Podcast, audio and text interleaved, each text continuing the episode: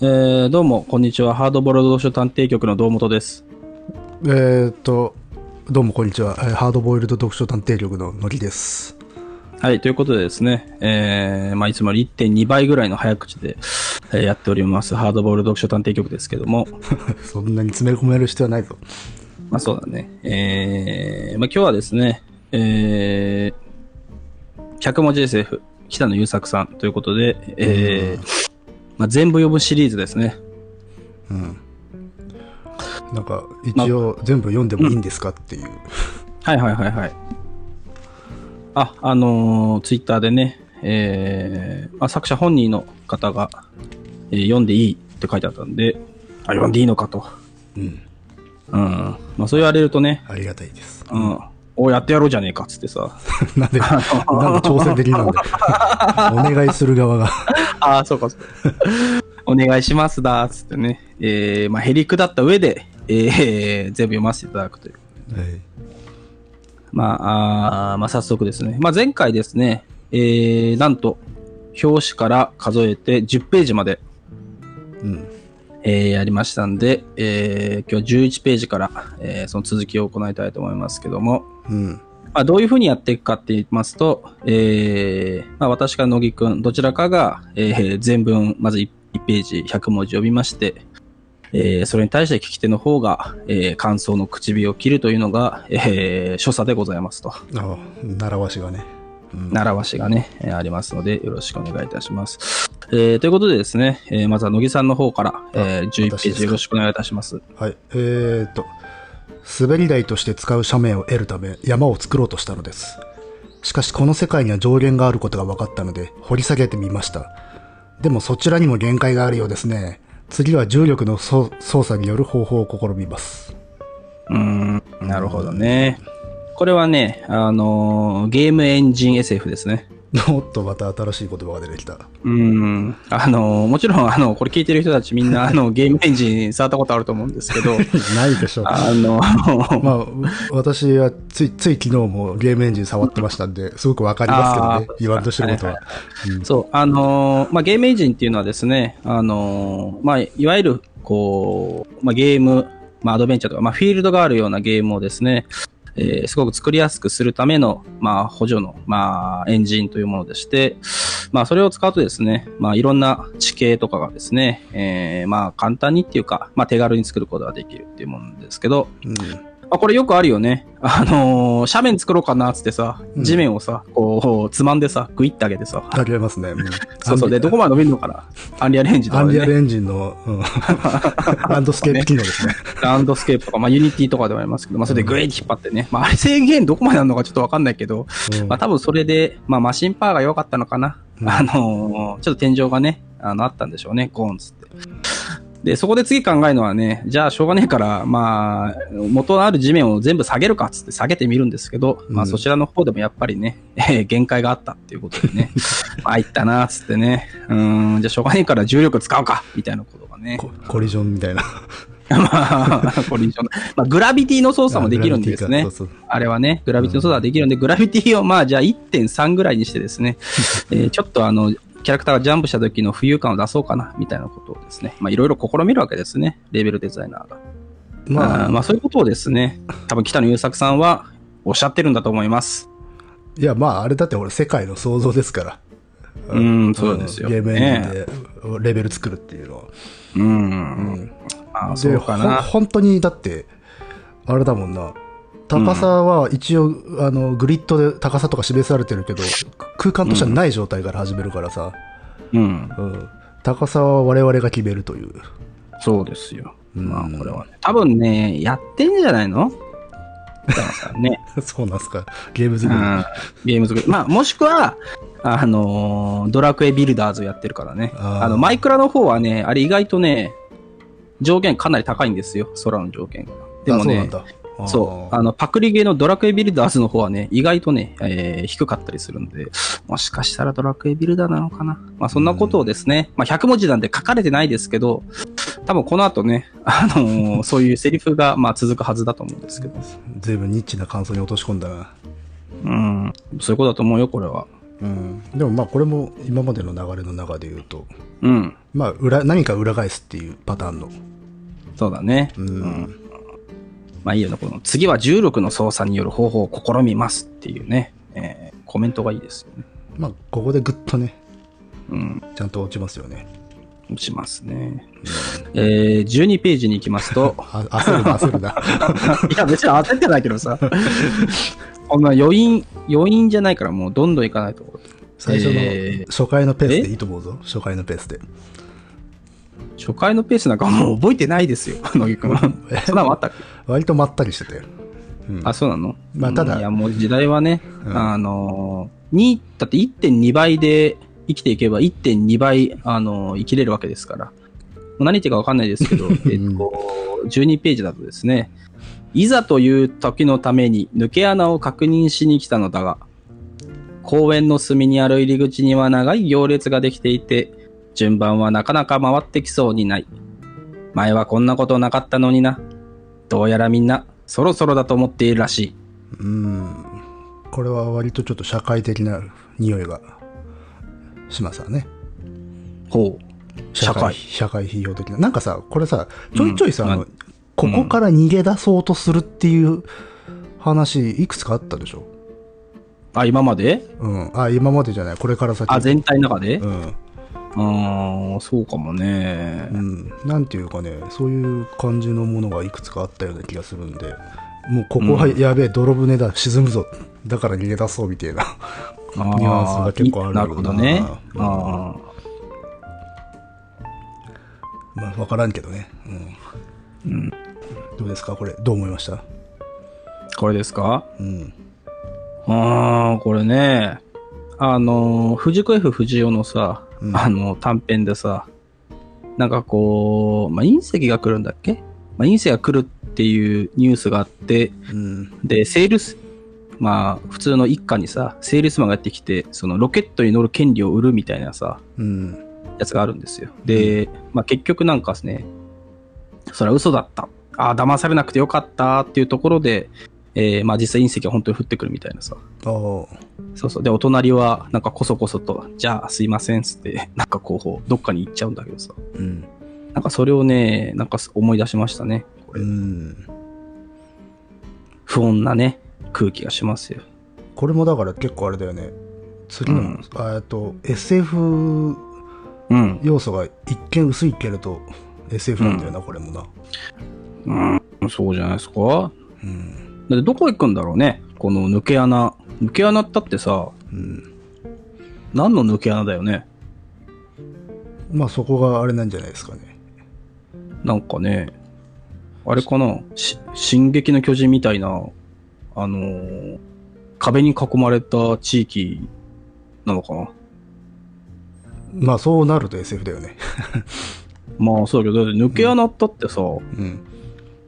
どこに抜けんだよって感じじゃないうん。だっていざという時のための抜け穴なんてさ、うん。ないでしょ。普通は、普通はないんだよ。 普通は。うん。抜け穴って大体なんか近道とかの抜け穴ね、通学路のさ、まあだから脱出する場所ってことだよね。ねえ、ところ、どこに行くんだろうね、これね。うん。うん、って考えると、どんどん SF にはまっていっちゃうね。あ、だからこういうのってさ、これをさ、うん可視化しなければ、なんていうのか、う文芸っぽくなるっていうか、可視化しないと文芸になって、可視化すると SF になるみたいなとこあるよね、こういうのって。ああ、そうね。例え話として読むんであれば SF じゃないんだけど、そのまま図にすればっていうただ、うん SF でも当然例え例え話ではあるんだけれどねっていうただそれをビジュアルにするかどうかみたいなところあるかもな、そうね。まあでもこれ、あれかな。8ページの続きかもな。 8ページうん。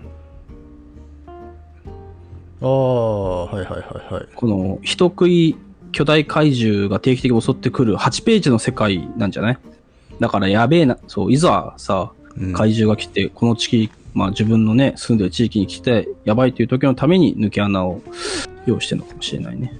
まあねまああとはこう、く国と考えてもいいかもしれないしね社会だな、乃木くん。うんそうなると、この8ページも社会になっちゃうぞ。あいやこれ結構僕社会的なもんだと思って読んでましたよ社会好きだい やいなやそれはこっちのなんていうんですかね勝手ですからぁねね。あーじ実際はそ違ねまうあかもしれないけど、マインドのね、問題。まあ今、今日も、昨日か、東京都知事選とかもあったりしてね、えー社会。うん今、あの、ブームですからね、社会が。まあそれはね受け手がどう受けるかっていうことも含めて、うん。その作品ってことになりますからねなるほどね。あのーまあ、自粛期間挟んでね、えー社会派の儀っていうなんか、こう、キャラ付けをね、今、あ の、だんだん、肉付けをしている最中と、えーお見受けしました。私割と社会派に見立てるの好きではない方だけどね、あ、そうなのうん、でも、今個日人はす的ごいに。はあ、そうなんだ。今日、今日はちょっとあれなんだ。やっぱり、あれだね、SF でさ、こう、ボールが当てられるとね、つい社会をね、で、 受けてしまうっていう さ。 いやわかんないけど SF のね、あの、力がありますよ。 いやわかんないけどねゴーンってさ、直球でこう SF が投げられるとさ、あの、当たったらね、えーつい社会って言ってしまうっていう。なるほどな。SF にはそういう力もあったんだな。いやまあっていうかそういう部分もあるでしょ SF と時代劇は意外と現代劇だったりするからねなんで黙るかなはでそうそう、13ページの方に野木さん行ってもらっていいですか、いはいはいえー、かつての校舎はもうないなのに黒板は残っている壁も柱も支えるものなど何もないのに更地に黒板だけが浮いているもしかしたらここにあった小学校とは関係なくもっと前からここにあったものなのかもというね、このまああたかもモノリスのごときねえ。ですね。これはあで、も俺が言うのか。ああそうだ唇を切るのはあなただよいいですね。いやいやいやもっと来い よもっといやよこせもう、うーんまあ、社会だなっつってさ。 うぜえなつまり、この、だからこの黒板っていうのはさ、うんあの、要はそのさ、まあ、シティハンターでも使われたじゃないですか。XYZ っつってさ、な掲示板ね駅のね、掲示板、そう。だから何かを書き残すっていうのは、これは文明のさ、うんまあ、あけぼのですよ。おだからそういうものはね、うん言ってみれば、文明イコール、まあ、国家ですから。やっぱこの黒板は国家の象徴ですよ。社会だな違うだろ社会。国家の象徴だよ、この黒板は。だからその国家のね、象徴の概念の周りに、まあ一旦は校舎っていうさ、そういう国家を伝播するものを作ったけれどもち、ょっとちょっと言ってる意味がわからないあ、そうですか。うんまあなかなかね、え ー社会ってのは難しいなっていうことですよね。 いやーでもこれはあれなのかねこうパッと最初にこの黒板だけが浮いてる図が浮かんだのかかね、あまあ、あ、そ絵うとしてはいう面、白いじゃないうんあれあの、作者の作った時のこの、わかんない推あれに推測切り込むっていう。うんうん、なるほどね。まあかもしれませんね、黒板。いや黒板ってでも確かにさちょっと不思議なガジェットだよねあれってうーん、まあそうね。うん、今はもうそうか、今も普通に黒板だもんね。うん、ね、学校にしかね、あんま見ないもんね、あれね。学校にしか見ないしああと黒板に書かれたものってのは必ず消されるっていうもうのんなうんので、うんうん。やっぱそれはあれだよね、国家の象徴だよね。ちょ 全然意味がわからない。 ちょっと普通にやってもらっていいですかね。いやいやいや、 あのーやっぱりさ、なんつうのかな。社会派を気取りたいじゃないですか。やっぱりなんかさ、それはまあ、適気取宜り、たいというかね。適宜、必要な時にう。ん、うんあのー黒板の思い出ってなんかある黒板の思い出あうん。あ、まあ、あれだね。うん。絵をよく描かされた、ほうね。ほう。あ、黒板にああ、まあだからほう、割と絵が得意な方だったんで、こうあー乃木くんがか描くと喜ばれるわけで。うんうん。で、描くわけだ。なんかいろいろ。うんうん似。顔絵とかはい面白い絵とかを、で黒板ってのは必ず消されるんだけど出来がいいと少しだけ残してもらえるわけだ、ああ、なるほどせね。先生が「おなんだこれは」っつってなうんんかこうんうんううん授業が始まっても少しだけ少しの期間だけ残されるんだよなはいはいはいはい。延命ね。そう,、んそうするとね途端にすげえ恥ずかしくなるあ、恥ずかしい方なんだ。嬉しい気持ちもまあなくはないんだがそれ以上に恥ずかしくなるなるほどね。あのね晒し者にされてる気分になってくるっていうじゅ自分で書いといて。そうそうそうそうなるほど。だからあ黒板においては消された方が楽なんだなっていうことを思い出しました、なるほどね。野井くん、それはもう文学だな。 そういうことかもしれない文学だな。 あの、ちょ、僕も聞いてもらっていいな黒板の思いな出んか黒板の思い出とかありますあのーなんだっけな、中学の時の教科書かな、あのーまあ、北の国からが載ってたんだよね。うん。北の国からが教科書に。で、まあ、それ音読するみたいなやつがあって ちょっさと待。って、黒板五郎。あ、そうそうそうそう。うんあの、そこで、あの、電話のシーンがあって、うんそこは当然みんな、はい、黒板ですって読むんだけど、うん。な、誰かが黒板ですって読んだ時に、うんあのー教室中がすごい笑いの渦に巻き込まれてさ。うんそれをね、今鮮明に思い出したよね。はい、黒板ですってさ。字だけだったか。あのうん。この思い出はね、あのー今でも鮮明に覚えてますねす。ごいな。自分で振ってくれと言ったからにはすごいところまで持ってくのかなと思ったんだが。うんこれ。はいや、意自外分な、。でもほら、やっぱ人の思い出って、その人によってさ、うんあのー重要性っていうのは違うわけだからさ。確かに。そうそうそうそう。だからま あ、俺にとってはすごい大きな黒なるほど板の思い出だけど、うんあの、逆には響かなかったっていう、ね。今日やりにくいな。あ、 そう。まあ、早い段階で乃木君が社会の刀を抜いてくるからさ、まあ、それに返す刀としいや いやいやそて、んなにはい、はい、黒板ですっていうそ んなに。北の国から抜くしかないのかな。うん。えいやーいやまあ、でも次行きますか。行き うんますかね。えー、どっちが読むの俺が読むのかなあ俺が読むのか。えー、じゃあ14ページですけど、えー、水筒の中に何かがいる。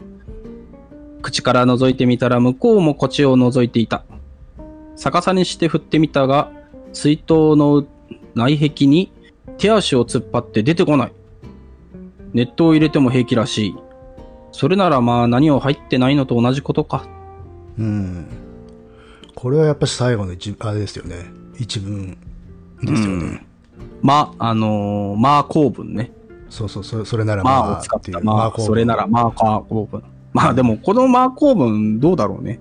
あの読んでってね、うんあの、普通に、いやー、それはって突っ込んじゃったけどね。あ、そう、そうかそうか。うん、それはち何ょっとも入ってないのと同じことかって、いや、同じじゃねえよっていうふうにね、あの、思わず突っ込みを入れてしまいましたけど。いや、そこはあれじゃないですかね。僕はこれは何も入ってないのと同じかかなと思ったよ。あ、そうなのうん。だって覗いてるんだよ、こっちを。うん。いや、でも覗いてくるだけだからね。いや、でも実際さ、飲むかい野木君これ。まあ、飲まないけ どさ。じゃあな、飲まいけ俺ど なんか入ってるってことじゃないか、じゃあ。まあね、確かに。でしょうん。やっぱ入ってない、入ってるだろうと。いや、だからそこを許容してしまうところに SF 味があるんじゃないですか。ああ、なるほど、そうか。うん。いや、でも、うーん、だつまりね、こっちから覗いてみたら向こうもこっちを覗いているってことは、これは社会だよね。し、何、深淵を覗く者は深そう淵。そうそうそう、そうそう、ニーチェですかだから、ニーチェだと思う。これは社会だと思うね。もう国家と、国家と言い換えてもいいけちょどっとさ。、ちょっと、本当あれだな、もうすいませんでした。 え何かごめんなさい。 ああ、何かだよ、この野郎。もうさっきのことは忘れてくれ。いやいやいや、もう、し社会に目覚めてしまったから。これはどう、今回はね、ちょっと難しいですね。もまあうでも全てがね、社会、国家、あ確例かえばに。権力者っていうふうにね、見えるけど。まあ、社会に受け止める、うんあの見立てることはできるかもしれないよ、無理やり。まあ、だって何も入ってないのと同じことかっていうのは、そういうところをでしょこに遠れ用政治家のことだよ。政治家のことだよ、これは。じゃあ次行こうだか。から水、わかったわかった。水筒っていうのは多分国会のことだと思うぞ。 ちょっと待ってだそれを言い換えるとだな、国会の中に何かがいるっつってさ。で、えー入り口の方を覗いてみたら、向こうもこうやって覗いていたっていうね。多分国会議員が覗いてるんでしょうけど。で、逆さにして振ってみたっていうところが、ちょっとこれ難しいなああ、いかんいかんいかんいかん。これいかんな。ということでですね、えー15ページの小木さんの読んでいただいてもよろしいですかね。はいはい。うん。あの金属の塔、実は正義の巨大ロボットなのだ。うん。だがもちろん真の危機が迫るまでその正体は秘密である。だから時が来るまで秘密を守って待ち続け、待って待ってついに待ちきれなくなった僕は悪の博士になったっあていうね。あ、これはいいですね。これ結構好きですね。ねえ、うん。 こんなんなんかさ、マーベルコミックどっかにありそうだよね。悪、あの、正あ義のこういう悪。悪いやつが、こういう悪いやつがさ、うんなあんかのね、いそうだよね。エピソード0で語られる彼の誕生秘話みたいな感じ。そうそうそう、うんね、ありそうだけどね。まあ、これもあれだね。あの、8ページと同じ世界線だね、これもね。ああ、怪獣のやつそう、巨大怪獣に対して出てくる巨大ロボットなんだろう、きっと。うん。まあなんか怪獣ものはなんかちょいちょい出てなんくかるねね。、うん、うん巨大ものね。いいですね、この。実はうん。正義を見たいがゆえに悪になるっていうのはなんか非常にいいねですね。もうこれ、ジョーカーじゃん。ジョーカーだよねもうさ、バットマンとジョーカーの関係じゃんね。うん、まあ、悪がなければ正義もなく、正義がなければ悪もないみたいな。うん、ね一対だからね。え、ねえ、うんこれはなかなか面白いですよ。うん。まあこういうのはよく光と影なんかで例えられたりするよね。うん、そうね。まあ、ほにゃららがなければ、ほにゃららがないっていうね。うん。いや、いいな、でも、僕、僕は悪の博士になったってのはいいね。うん。まあ、待ちきれないから、もうしょうがないんだもんだって ね。まあね、いいね。じゃあここのの、悪このの、博士ね。うこんの、正義の巨大ロボットはあれなんだね、抑止力みたいなもんだったんだね。あ、また社会な の違う違う違う違う。社会か。まあそうだね。出てくるまでずっとね、そうそうそうそうえー待ってる。たあの悪が生まれてからさ、用意されたものではなくて、あらかじめ用意されているっていう。うん。だから、まあそうね発動しなければ、それはそれで平和でいいのになっていうことなんだけれどっていう。うん。まあ見たいからしょうがないもんね。うん。まあ、本当にしょうがねえな、赤の博士は。えー、16ページ。はいはい。あれ次。あ今度あれこれどっちだっけあ、俺か。うん、あなたよ、あなた。えー、どんな包装紙も大切に取っておかずにいられない母なのだ。もったいないからと捨てないのだが、いつ使うんだ万事がその調子だから、実家の押し入れには僕たちの抜け殻が全て押し込んである。いつ使うんだよ。これはもう、すごいね。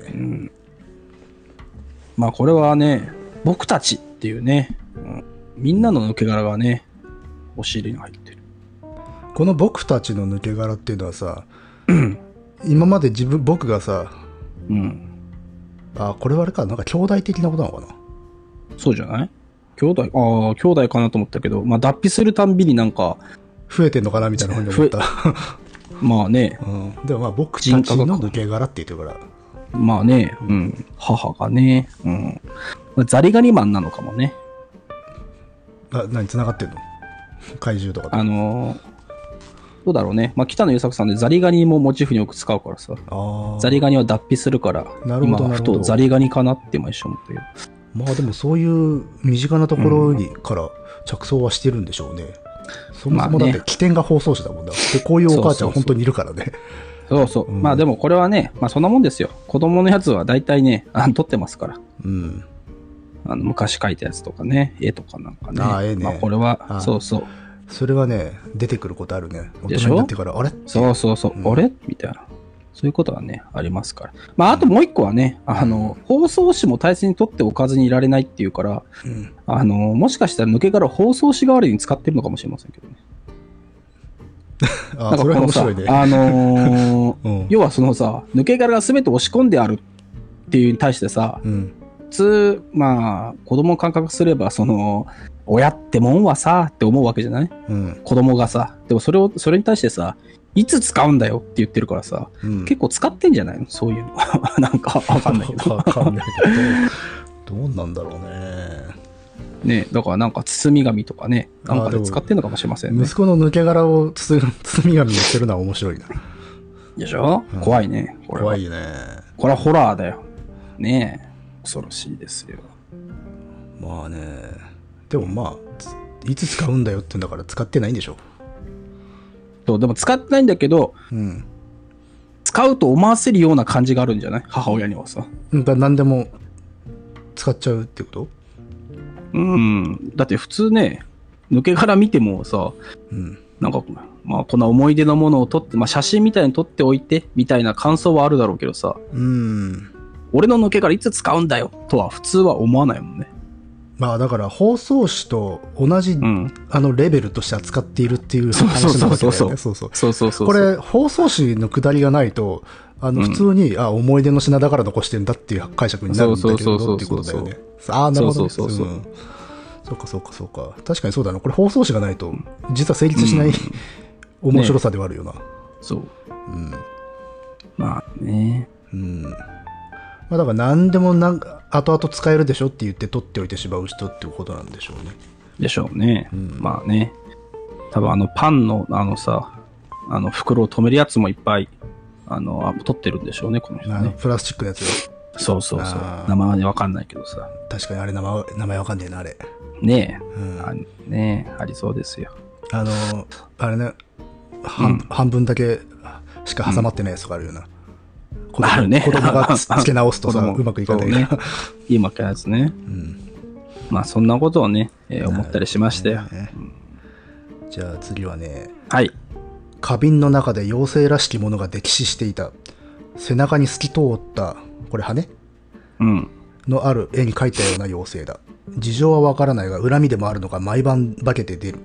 井戸から出るように花瓶から出る。妖精だけあって幽霊も綺麗だ。っていうね。うん。これはいいねれはね、あの、うんなんていうんですか、リアリティラインをわざとぶつけるっていう、うん。ね妖精と幽霊ってさ、え。そうだねぶ。つけちゃいけないものだったりするじゃない。そうそうそうそう。これね、だから、3行目までと、その後の4、5行目がね、うん。これはなかなかこれはさ、すごいね。すごいよね。ねうん。だから、妖精の幽霊っていうね。このマナーってさ、実はさ、誰が決めたわけでもなく、みんな守ってたんだよね。うん。うん。そうそうそう。これね。で、普通もう一怒ら回れ裏る、返すっていうね、普通怒られるじゃん、こういうことやると。まあね。例えばじゃあなんか小説を書きましたってなって設定を聞いた時に、でそこで妖精の幽霊が出るんですよって言った時にいやダメだよそれはって言われる話じゃない、まあそうね。うん、お、それをポストモダンだねっていう以外はダメって言われるやつだよね。そうそうそうそうそううん うん。でもこれはね、まあ、好きなやつですよ。うんこれね、今までまあ、5ページからでしたっけうんまあだからもう12編も読んでるわけですけど、うんまあその中で一番これが好きかな。あなるほどそうっすか、うん僕もねこれはねちょっとねおってなりましたまあありますよね。うん、すごい。まあそういうやつはね、だいたい言うことがあんまないんだよね。いいからさ。まあね、いいな、いいな、つってさ。うん、もうそれでおしまいですよ。17ページは。まあまあなんかメタ的にも読めるしなんかやっぱしこれ国家のことなんじゃないのこれ。やめよ妖う精っやてめいようう。のは はいはい。じゃあ18ページね。えー近所に猿が出たと聞いた。えー近くに山はないから、飼われていたのが逃げ出したのか。公園の砂場に足跡。えー商店街に糞。裏の塀に、へ裏の塀の上に手形。確実に近づいてくる。自分の腕を見ると、いつからか随分毛深くなっている。うん。うん怖いね。ホラーじゃないこれ。ホラーですな。うん。狼男みたいなね。ねうん。これえ、で意もさ外となんか、ねえ、うん。意外とあのー定番落ちなやつをこう,、うんこう持ってくるかっていう感じですよね。でもこれに二通りの読み方ができて、うんうん。あの、まあ、実際にうん、さ猿の何か存在が近づいてきて自分に入ってきたものなのか、うん、自分が猿になっていることに気づいていないのかっていう、まあ、読み方とさあとうん確実に近づいてきてるっていう言葉うん、が物理的に置き換わってるみたいな世界ほうみたいな両方の読み方をしててどっちだろうなと思ってたうーん、どっちなんだろうね、これね。まあ、まともに見れば前者だけどね。うん。 まあ、ちょっと入っていけばね、これやっぱり我々、ハードボール読書探偵局としてはやっぱりね、角の家だからさ、うん、ああ、ひひね。ヒヒ、そううん、ヒヒだからね。うーん、どっちなんだろうね。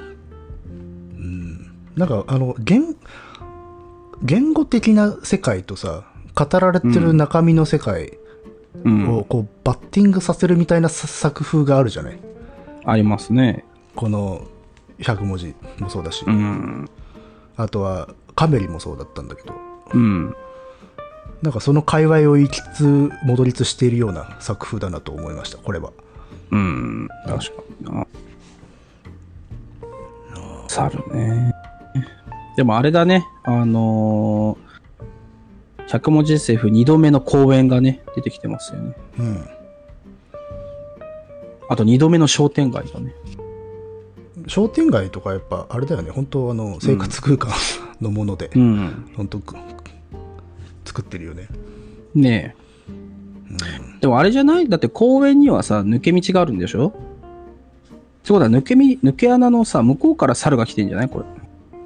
ほ本当つなげるね。 12。うん。そういうことじゃないこれ全部読み合ったら、どれとどれが繋がってるか全部繋がなきゃいけないからさ。大変今のうちにこうチェックマークをつけとかないと。だから8はなんかのうん起点なんだよね。とにかく巨大な怪獣が来てる大変な世界っていう一個のね、世界 A ですよ、これは多分。なるほど。それに対して B、C、D がね、いろいろ絡み合ってると睨んでるんですけども。まあ、えー、まあそんなところで18ページ、19ページ行ってみますか。結構あれだね。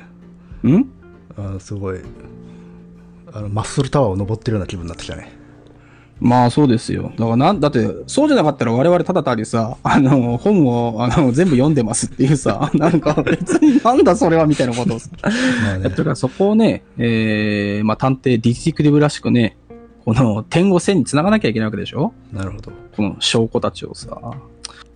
えー、と次は確かいはい。えー、と嵐の翌朝海岸で神様を拾った神様はタコに似ているというかタコそのものそれでも自分は神様だと主張するたとえ火炙りにされようとも意見を最後まで曲げなかったその態度はなかなか立派だうまかったしうんというね、タコじゃねえかっていうねおー、そうか。 なんか、さ、あのーこのツッコミがさ、うん、あのーなんかサマーズっぽくなっちゃうよね。三村タのコじゃねえか。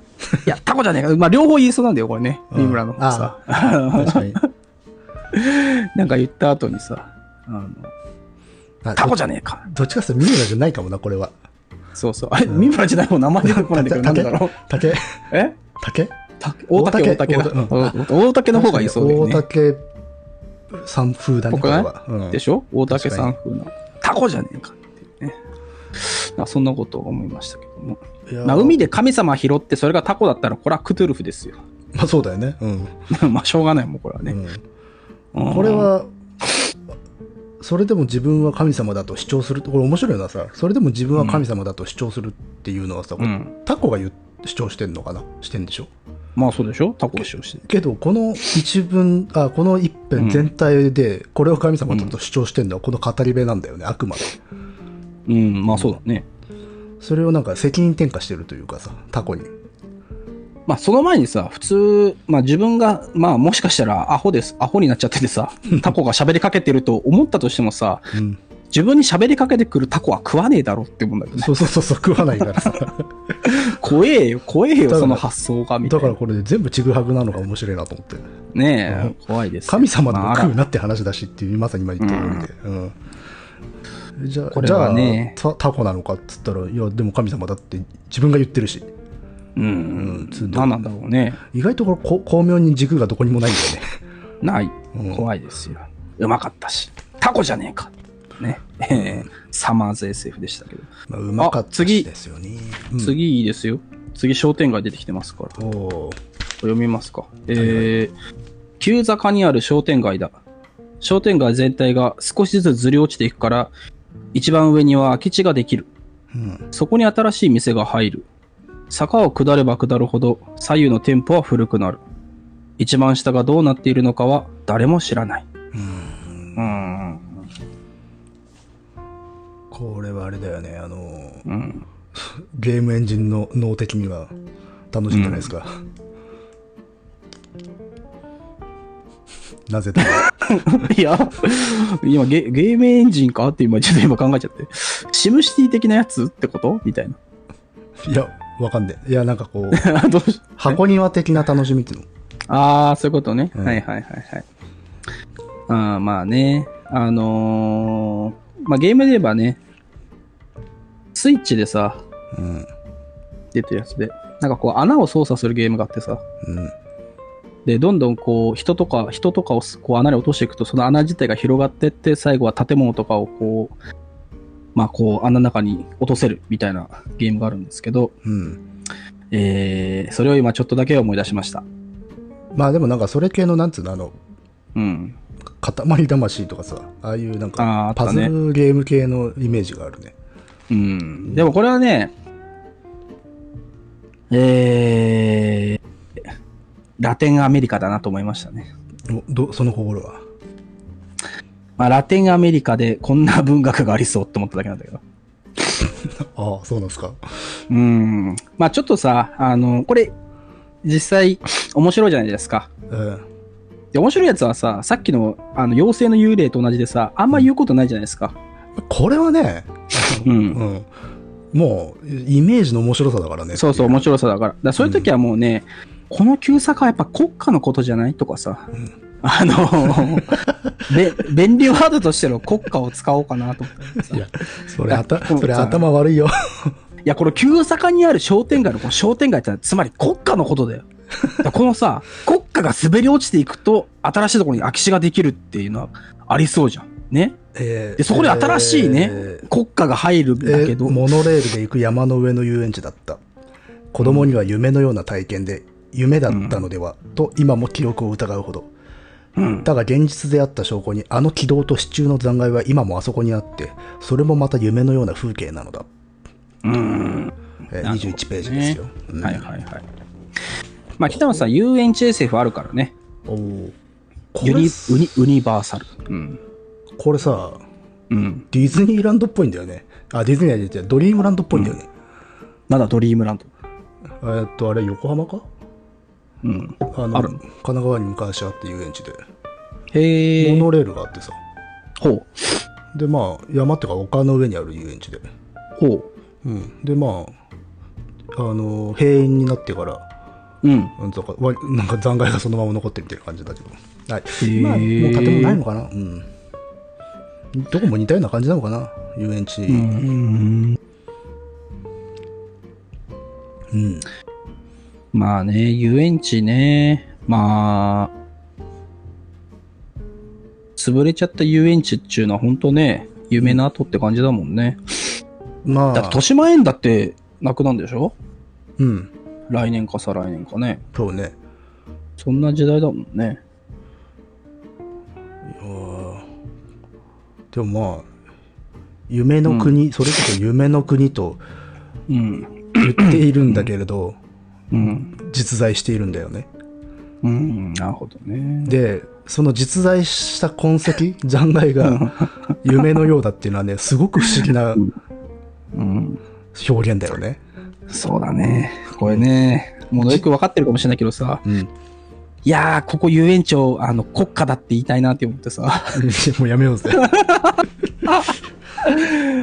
共同国家っ幻て想言論。いてー新共同幻想論をさ、この100文字 SF を、あの、ぼ母体にしてさ、あの、うん展開していきたくてしょうがないんだよね。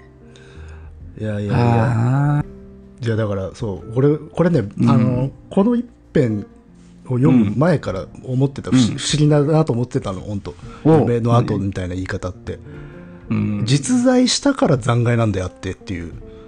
はいはいはい、うんそれを夢の後っていうのは非常に矛盾した言語感覚だなと思ってそれが逆に面白かったんだよね、なるほどね。うんだから遊園地ってそのすげえ本当料理的なも存在だったんだなっていううん。ああ、そうね。夢と現実のね、うん接点みたいなところがあっそうそうて、そうまあ夢を具現化したようなもんだもんね、遊園地ね。そうそう楽しいことしか存在しない世界っていうのは夢だもんね。夢をだから形に具現化した、まさにその通りで。で、それがええ具現化されてるので残骸があるわけだよ。うん。だから夢が実在した後ってことになるんだよね、それ。うん。うん。だからなね、んやだっぱかし、ね。そういう不思議な言語感覚に陥らせる場所だから、まあいうろいんろ使われるんでしょうね、遊園地って。ねうん。あと、面白いです、ね。まあでも、卑近なところで言うと心霊スポットになったりするしね。ああ、まあそうね。うん。怖くていけないよな。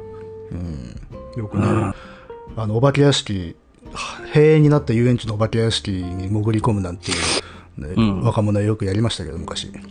ああ。うん。怖いね。いけないよ。だって普通に空いてる時だってさ、遊園地ね、あのーコースター系とか怖くていけないんだからさ。まあまあまあ、物理的に怖いっていうね。そうそう。でもどっちが怖いんだろうね。その、俺なんかもう本当にジェットコースターとかさ、うん。あのーなんつうの、海賊船でこうあるじゃないですか、ブランコみたいにさ、ああ、揺れるやつな。こう入れるやつとか、あれもう絶対嫌だからさ、うん。行きたくないけど、そういう人にとっては夜の方が怖くなかったりするのかもね。潰れた後の方がね。いや、もう動かねえ から。怖さの種類が違うか らな。比較にならないんじゃないかっていう。まあ そりゃそうだけどさ。うまあそんなことを思いました。んまあままあ、あ、じゃあでも22ページいけます生き物みたいなとこあるんだよな、遊園地ってな。ああ、なるほどね。うん。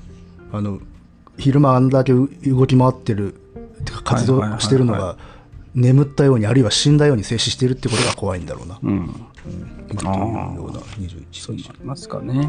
じゃあ22ページね。あれどっち読んだんだっけ俺か今度は。あえー生乾きのコンクリートに足跡がついている。猫ではない。犬でもない。二足歩行のようではあるが人でもない。それはいいのだが問題は、その足跡が踏みつけているのが三葉虫。しかもまだ生きているということなのだ。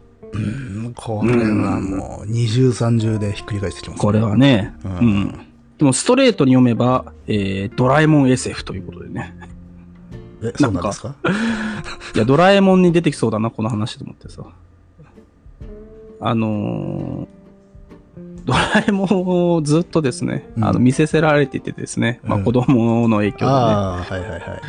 だから、あの、こういうね、えー化石とかなんか三葉虫と出てくると、うん。ななんかドラえもんみたいだな、とね、えー思ってしまうんですね。るほどね。なるほどね。まあ、これはでも、うん。二足歩行のようではあるが人でもないっていうところでまうんあ。一発ワンパン入ってでそれはいいのだが、その後その足跡が踏みつけてるのが三葉虫で2発目食らって、しかもまだ生きているっていうことで三発とか。 3発食らうっていう生乾きのコンクリートだからね。うんその心はいや、まあ、初めの一文を言ってみたってことなんだけど、生乾きのコンクリート。これはあのほらあの、はい実。際にこういう風景ってああるじゃないネットなんかでも出回ったりするけどさはいはい猫のはい。足猫跡がのついね、つ足い跡てるねってい、うありますそねこか。ら多分発動したのかもしれないんだけれどっていう、うん。うん、だからこの二足歩行にようではあるが人でもないっていうのは、つまり、どういうことなんだろうね。だ明らかになんかさ、まあわかんないけど、恐竜みたいだったり、ロボットだったり、なんかちょっと違うんだろうね。なんかまあ、足のね形み未知はねの生物で、それが三葉虫を踏みつけて、しかもその三葉虫が生きているっていう。うん。で、もって、さらに言うと、これさ、生乾きのコンクリートうん。あが、即席で化石を作る装置であるというふうにかえ書いてるわけだよ。あー、そうだね。うん。だから、に30、40なんだね。うーん。うん。生乾きのコンクリート。だからなんか、こ、ここの生乾きのコンクリートの上だけでタイムトラベルが起きちゃってるような。発生してるんだね、生乾き。生乾きタイムマシンってことなんだね。うん。うんまあ、一応これ、社会的に言うと、踏みつけられてる三葉虫は、あの民衆の暗喩なのかもしれないね、すごいな。階級闘争士官みたいだな。うん。もう踏みつけられてるっていう単語を見た瞬間に俺のさ、うんそういう、なんつうのえーっと、そういう主義がさ、あのー マルクス主義が。むくあ、マルクス主義がムクムクと、俺の中のマルクスがさ、うん。むくむくと起き上がってきて、この産業中っていうのは、つまり民衆ってことなんだわなー つってさ、ただ大事なのはその民衆がまだ生きてるっちゅうことなんじゃっていうさ、まあそういうことですよね。あ放棄せよっていうね。これ今日ずっと続くのかだからいや、あのやっぱね、コンクリートっていうのはやっぱりさ、マルクスっぽいじゃん。そうコンクリリート。あのー労働者みたいな労働者、そうそう、労働者立ち上がれっていうかさ、 歯車。コンクリートにそ足跡がついているそうそう。ねだからその、だから二足歩行のようではあるが、人でもないって言ってるでしょうんこの人でもないっていうことは、これ労働者のことをね、人でもないっていう、言ってるわけですよ。妻と娘が揃って工場へおせち料理を作るために行くのだという、それで工場へというのが実はよくわからないのだが、彼らにもいろんな事情があるのだろう嘘はついてはいないはずそういう機能はないからなまあつまり、この工場っていうのも前回に引き続いて 分かさ、った分かった分かった 分かっうーん、なるほどね。これはラストがいいよね、これは。たこれはそうねラストでもうグッとうんねそういう機能はないからな、はいいね。うんもうこれあれなんですかねおせち料理をつく作るための機能を、うん。あの追加 するためにアップデートしていってるんですかね、え、どうなんだろうね。だ工場へい、おせち、おせち工場へ行ってるのかな。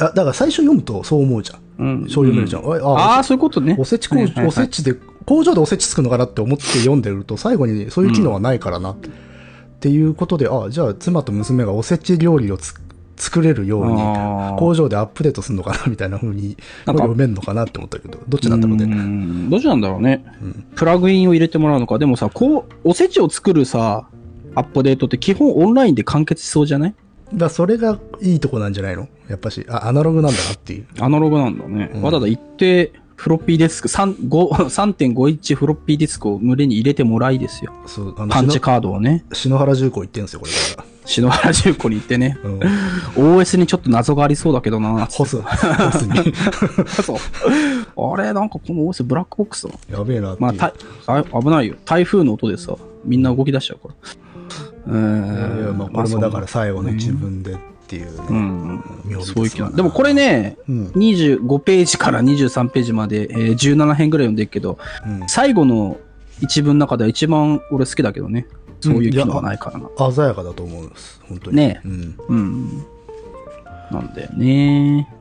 これもだからあれだよねこういうなんか課題をちょっとやってみたいよね何どういうこと割とこう平易っていうかさ、へへなんか普通のこと書いて一文加えるだけで SF にしてくださいみたいなさ、ああ、そういうこというそういうのをやってみ見たくなるねうん。まあじゃあやってみようか。ねやめようやめよだでもできるっちゃ多分できるんで多分ねどっちかがうん普通の文を書いて、うんで受け手の方がその付け足しの一文を書くっていうルールだったらいけそうだけどねうだからそういうなんかこう遊びをやってみたらいいいいですよねうん、ねええー いつやるのかっていうのはなかなかあれですけど、まあ まあまあまあ、やってみたところでね我々以外の人があやっ切てりくれればいいっていう そう言ってあの切れ味が全くなくてがっかりするっていうパターンそうそうそうそう残念あそりゃそうだよなっていうじゃあ24ページもいきますか。えー生きた恐竜のいるパークです。この恐竜たちはダチョウに遺伝子操作と特殊メイクとコスプレを施して作られました。わーい、図鑑で見た恐竜がいっぱいいるぞ。おや、あそこにいる変な恐竜は何ですかあれはダチョウです。うんうん。ちょっとコミカルですなうんこれはジュラシック、ジュラシックパークですよね。まあね、でもこれはあれだよね。多分、その、21ページとちょっとつながりがあるのかな。え ?21? うん、モノレールで行く山の上遊園地にこういうパークがあったんじゃないかな。つなげるね、本当に。で、そのパークにおそらく生乾きのコンクリートがあ って、ってことなのかな。まあ、ひちょっと一つ言っておくと、あれ、はいはい。バラバラに書かれてるものですよね、これ確か。あ、でも順番ではあんのか。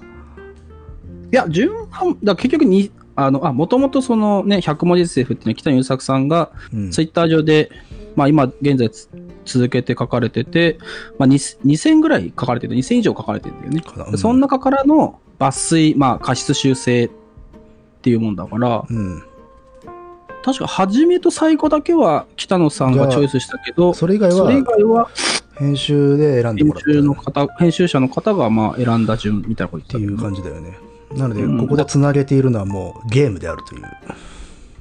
まあゲーム、まあそうね、まあバラバラ殺人のね、遺体をこう繋ぎ合わせてるようなもんだからさ。ああ そうだの、金田一少年であったけどさ、そういうね、あーバラバラ殺人事件で5体の遺体が6体に見せかけられてるみたいなさ、なるほど、なるほど。多分それなんだろうなと思ってるんですけどね。いやえー、これはまずあれだよね。遺伝子操作と特殊メイクとコスプレですよね。そう。うん。足りなかったんかいっていう ね。遺伝子操作だけじゃ足りないんかいっていうやつね。そうそうそう。あと特殊メイクとコスプレは別物なんかいっていう。うん。どうですこの切れ味のいいコメツッは。コミ。 あーこれだからツッコミの人が読んでったら面白いかもね。 ねえうん。だからここね、なかなか難しいんですよ。あの、まず生きた恐竜のいるパークですっていうのは A,、うん A さんが言うでしょうん。で、この恐竜たちは、まあうん、特殊メイク、遺伝子操作特殊メイク作られましたまあでも A さんだと思うんだけど、うん。わーい、図鑑で見た恐竜がいっぱいいるぞは B 君じゃん。そうだね。うん。で、俺はあそこにいる変な恐竜は何ですかはさ、B 君のお母さんかお父さんじゃん。まあちょっと大人っぽいよね。そう。うんで、あれはダチョウですって言ってるのは多分、周りにいるなんかさ、 天神かなんかの新しい C さんじゃん。か、もしくは A さんか。あー、まあ A さんか。うん。だからなんかいろんな3人ぐらいいるよね。3人以上いるよね。これうん。なかなかね、これ大変ですよ、これ。登場人物が今までで一番多いかもしれないって。一番多いかもしれない。 うん。あれはダチョウですわ、でもね。どうなんだろうね。A さんなのか、近くを通りかかった C さんなのか。ああ、でも、全く関係のない C さんの方が面白いな。これ4コマ漫画だもんだって、これ。そうだよね。通り 過ぎ、通り過ぎた時にこう、振り向きざまにあれはダチョウですそっうそていううダチョウですってっていう。いう絵は浮かぶな、あのー確かに。上、上田正史のさ、4コマ漫画だったらさ、確かにそうだな。4コマ漫画だったらこれ他 人だ、他人だな。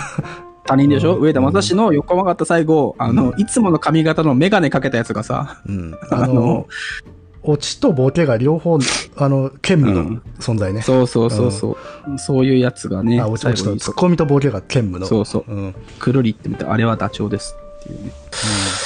まあそんなこと思ったりしました。だからこれは上田正史 SF ということでね、えーああこの100文字 SF の中でも、えー唯一独立した作品だったっていう。なるほど。いや、バシバシと仮説を打ち立てていくな。今何分ぐらいだい、野木くんさ。ちなみに。多分もう1時間ぐらいなんじゃないのあ、本当？あじゃあ次50 25でやめとく ?56 分。じゃあ次でやめときますか。はいはい。はい、どうぞ。あーえー一種のヘルメットあなたの頭を守ってくれますとてもいいうんうん確かに装着している間はねちょっと吸われますよ中身を好きなんだよね吸うのがそれはまあ好きだから守ってくれるわけだしねうんなるほどねなるほ好ど、きね。が違うっていううん、これはね、なるほどなーっていうね。これまあ、もね寄生虫なのか何なのか。これもやっぱしあれなのかね言葉から発想されてるものなんですかね、え、え、どういうことどういうこと好きだからどういうことああなたを好きだから守ってくれる、ああ。で好きだからな吸うっていううんまあそうか。好うんきだから吸う。好きなんだよね、吸うのか。ああ、そうね。これだってね人間関係でさ、あのうんはめ当てはめたらさカカニバリストじゃないですか、まあそうね。好きだから食べたいみたいなうん。まあ、寄生獣っぽいよね。 あー確かに、ミギーとかもうね。んで、その間は守ってくれる。まあ、いいですね。一種一種のヘルメットなんだなヘルメットじゃねえんだなそうだね。一種のヘルメット。一種の、まあそうだうんね。そこうれすると一種のってところがいいな本当にミギーみてえだなそうするとねえ。うんまあ、み右とか寄生獣だと頭取られたらもう終わりだけどな終。わり 終わりなんだけどねそれがちょスっとパーンって切られておしまいだけど。それがちょっと時間かかるタイプの かもね。うん だんだんね。まあ、顎にかかるジョーってやつもいたしね。